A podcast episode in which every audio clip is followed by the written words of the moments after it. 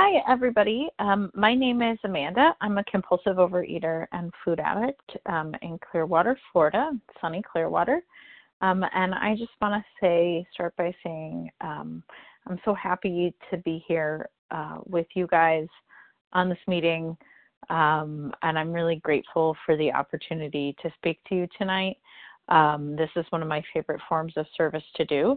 My joke is that because I get to spend 20 minutes talking about my favorite subject, myself, um, but also because this meeting changed my life um, and probably saved it.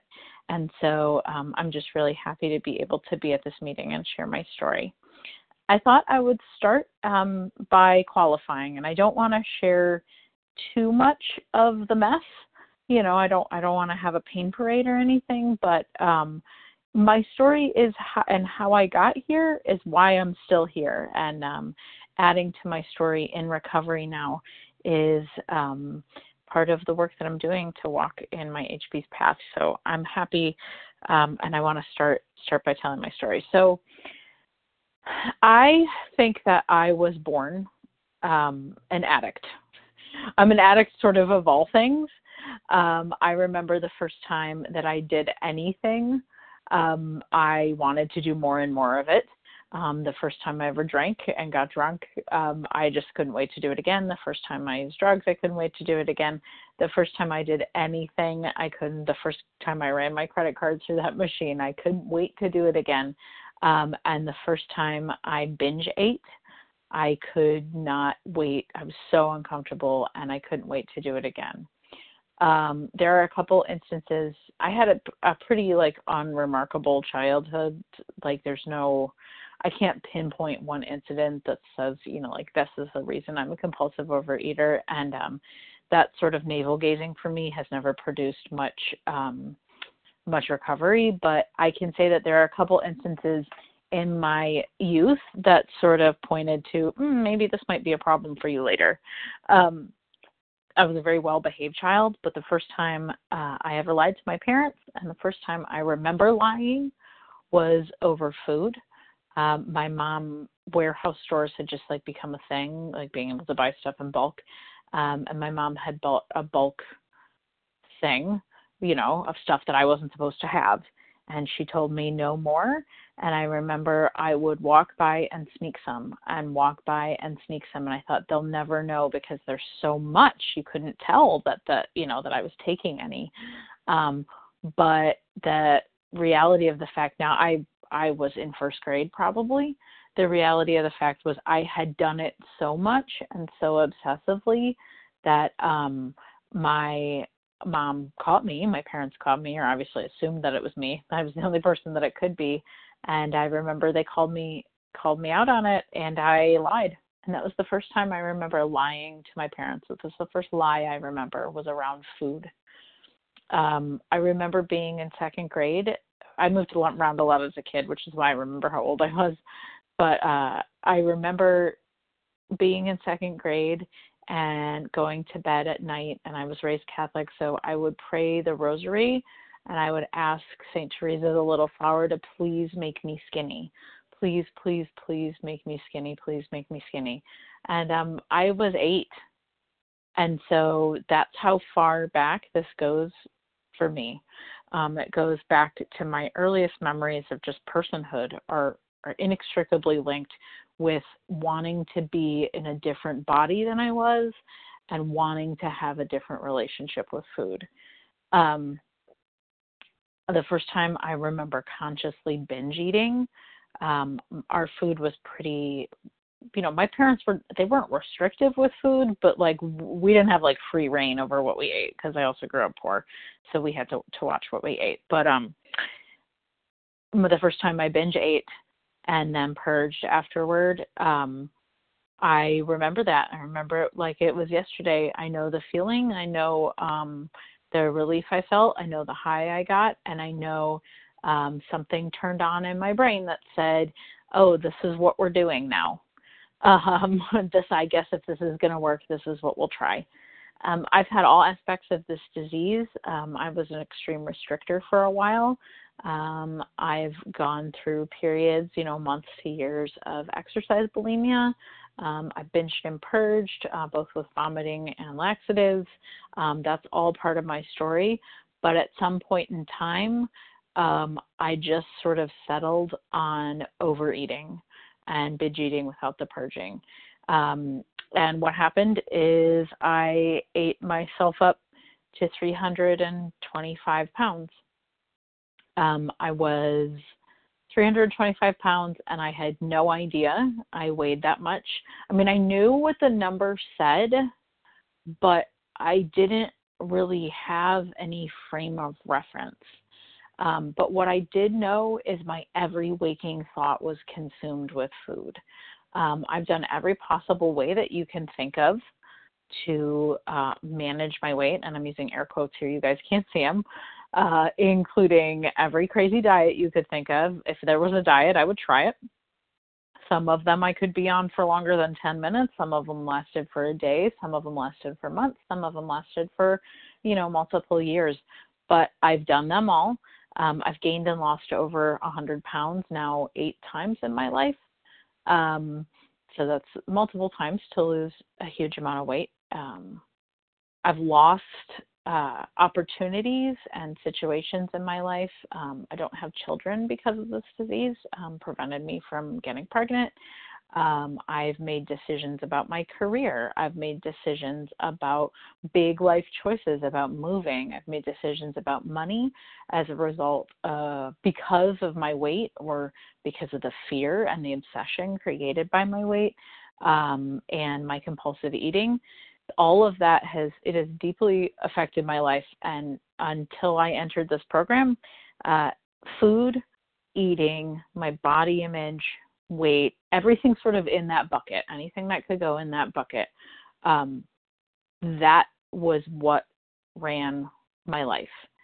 Um, I remember at the end, at the end, I say at the end, before I found this program, um, I would go, I would binge eat until I fell asleep on the couch at night. Um, I would get up and I would have to count the wrappers and boxes and whatever the detritus that was around me to figure out how much I had eaten because I didn't even have the memory for it. Um, and it would, you know, I would wake up maybe, you know, 1:30, 2 a.m., binge eat again, um, and then go to bed, and then be up at six and ready to go to work and think, okay, today's the day I'm going to be, today's the day it's going to change for me. Today is the day. Um, and my feet would hit the floor. And I lived in a, in New Orleans in a thousand square foot house. And so it wasn't very long from the bedroom to my kitchen. And, and it, I don't know, what was it, like 30 yards from my bedroom to the kitchen, if that. And by the time my feet hit the kitchen, that's how long I could be on a diet from my bedroom to the kitchen, and I couldn't. I had completely and totally lost control. Um, before I found this program, I was eating um, entire, like there was no more serving. I was just eating all of whatever it was, the whole thing.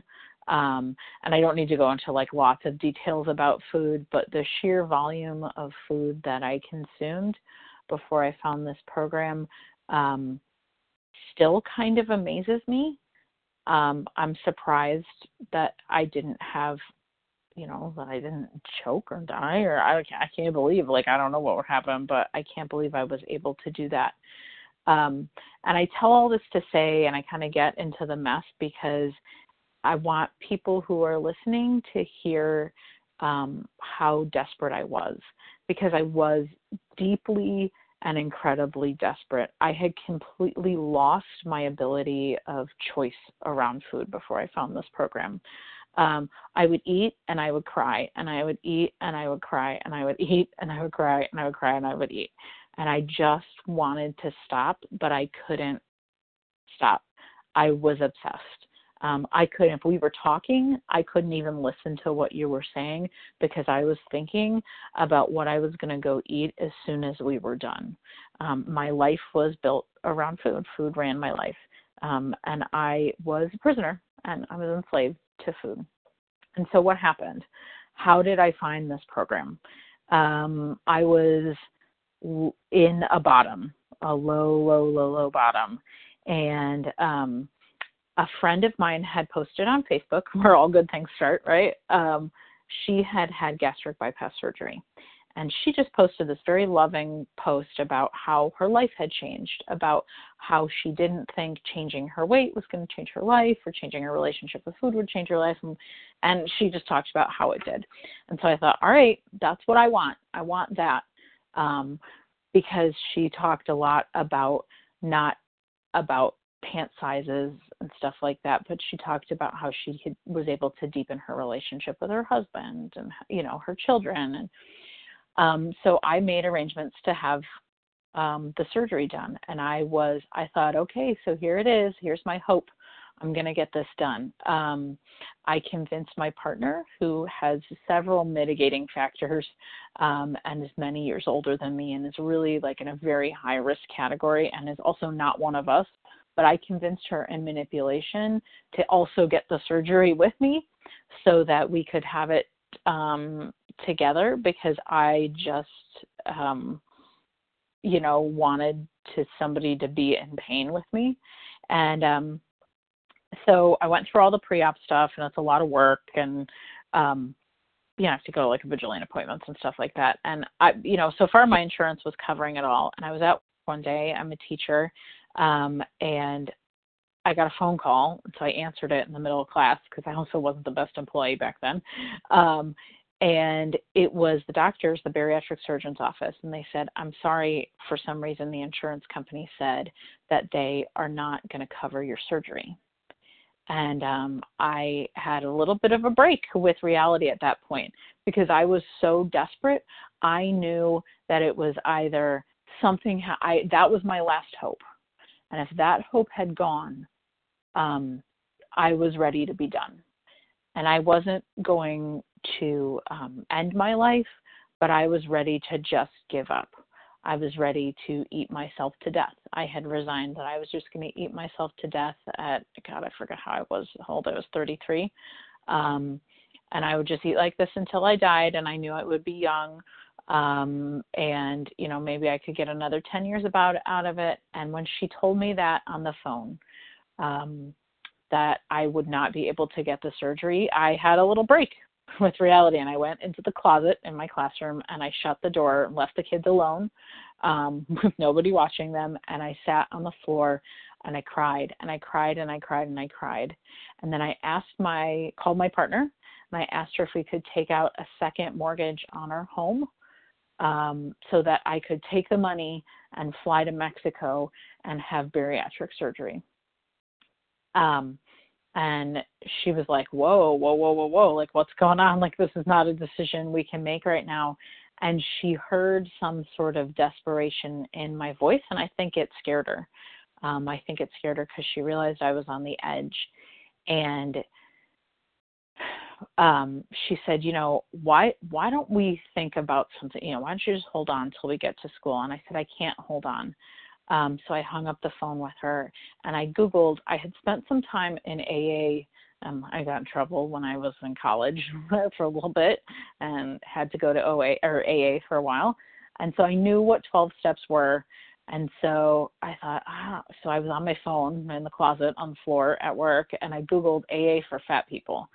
Um, so just so you know, if you Google AA for fat people, Overeaters Anonymous comes up and it's like one of the first hits. I don't know why, but if you Google it, excellent SEO, that's what comes up. Um, and I found my local intergroup, um, my intergroup in New Orleans. And I looked through the meeting list, and um, at that time it wasn't a huge meeting list. I don't know what it's like now, but uh, I found the first contact person who had an email, not a phone number, because I couldn't call anybody and I emailed her from my phone and just said, "Hey, I'm gonna." It was a Wednesday, and I said, "I'm gonna come to the meeting on Saturday. Do I need to know anything?" Um, because I knew if I didn't commit right then and there, if I didn't reach out to somebody right in that moment, that I would still be on that floor crying until somebody got me out. Um, and I call that my God shot. I call that my HP moment or my sort of window of clarity where I said, It is time for me to ask for help from somebody else. It's time for me to say, I can't do this alone. Um, and that's why I like to tell that part of my story because it's so important. Um, our fellowship is so important. Um, if the person who was the contact info for that meeting hadn't have emailed me back and said, you don't need anything, come on, um, I might not have gone and I might be dead now. So it's um, outreach is so important and newcomer outreach is so important because it saved my life. Um, I went to that first meeting. I cried the whole way through. Well, just walked in and cried. Um, I went to 30 meetings in 30 days because I thought that's what somebody said that you should do. I don't know, maybe I heard it on AA, but I did. Um, and I cried through every meeting for 30 days. Um, and whatever you said you did, I did. So, a reminder, we have five more minutes, please. Thank you. Whatever you said um, you did, I did. If you didn't eat sugar, I didn't eat sugar. If you didn't drink, I didn't drink. Whatever anybody said in a meeting. And that's another reason why I like to share that point because sharing your program, sharing my program is so important because I never know who's listening. Because those early days, I was just doing what people said. If you did it, I did it. Um, because that's how desperate I was. I was teachable um, I was enough desperate enough to be teachable. For three months, I didn't have a sponsor. Um, I decided I was going to sponsor myself, right? Um, we know how well that works. And um, I heard somebody say on this meeting, and it was this meeting, and it was somebody who shared if you want fellowship, go to meetings. But if you want recovery, work the steps. And I had never heard anybody put it succinctly, as succinctly as that before um, and it just clicked. I, you know, for three months I was like, I'll do it all but get a sponsor. And in that moment, I realized I need a sponsor if I want to work the steps. Um, and I think my higher power came down and moved my fingers to text because I texted the next person who came on this line and said, I'm available to sponsor. Um, and I just did it then and there. I just did it before I knew how to think about it. I did it before I could be afraid of it. Um, and she was my sponsor for three years, and she helped me get abstinent, and uh, she saved my life. Um, I was in general OA for three years, and um, I lost almost 200 pounds. Um, I ran my first half marathon. My every relationship improved. I cleaned up so much stuff from my past, stuff that kept me up at night. You know, the stuff that when you close your eyes at night and you're almost asleep, and then your scumbag brain wants to remember like something dumb you did three years ago or something that you feel guilty about that you've never really fixed. Through these steps, I got to clean all that up um, that stuff wasn't weighing on me anymore. And I lost a lot of physical weight, but I lost a lot of emotional weight too. Um, however, I can say, like, taking ownership for it, what I did do is I failed to enrich my spiritual life. Um, I didn't take emotional sobriety as seriously as I do now, which I take it very, very seriously. Um, so I had a relapse. I was in OA for three years, um, and I had a relapse, and my relapse started pretty fast. Um, it didn't, it wasn't spectacular. It's just like one bite that I was, one bite of my alcoholic foods, and then another bite of my alcoholic foods, and then all of a sudden I had gained almost every pound back um, in about 18 months and um, I was more miserable than before. My desperation, the first time my desperation was dull and sephoric and um, really just kind of a sleepy desperation, like um, like a slow plodding desperation, and it was frantic and terrifying in my relapse. Um, and it was my disease had had gotten stronger um, and was moving faster, um, and it had become. I was terrified. I wasn't scared the first time around. I was resigned. I was hopeless. And uh, in my relapse, I was terrified that this this disease might actually take me down. Um, in December of 2019, um, I decided that I would go back to OA, that I would give it a shot. Um, I had moved to Florida in the meantime, trying to pull a geographic. Really, I mean, like we moved out of the snow back to Florida, you know, back to the sunshine. So I'm not complaining, but uh, the geographic here didn't work. Just in case anybody's out there hoping it does, it didn't work for me. Um, and in December of 2019, I decided to walk into these rooms, and I was ashamed. Um, I felt stupid. I had held service positions at the intergroup level. I had attended World Service Business Conferences, but it started for me again um, by walking in the rooms the same way I did the first time and just opening my hands and saying, I need help. Um, I need help. And today I can say um, I work a 90 day program, which is different. Oh, and I will wrap it up. That's my my timer. It is um, different than uh, you know the first time around, but different is okay. It works for me. Um, I've successfully compl- abstained for compulsive overeating for almost a year now, and I um, have lost more weight than I did my first time around um, in abstinence.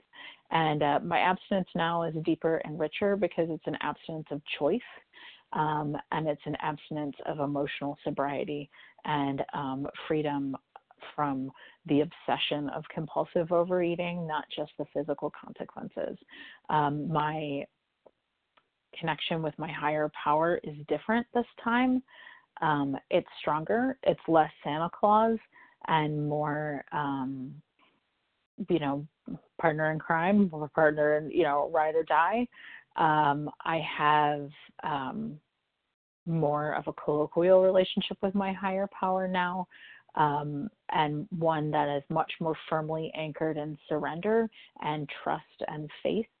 Um, rather than wishing and hoping, which it was kind of the first time around. Um, and it took relapse for me to get there, so it is part of my story. Um, I will close with that and just say that this is a beautiful program. It really does work, and I hope anybody who's out there just um, feeling hopeless, just keep on working it because we're we're here for you, and don't be afraid to ask for help because that's why we all showed up. All right, thanks for letting me share.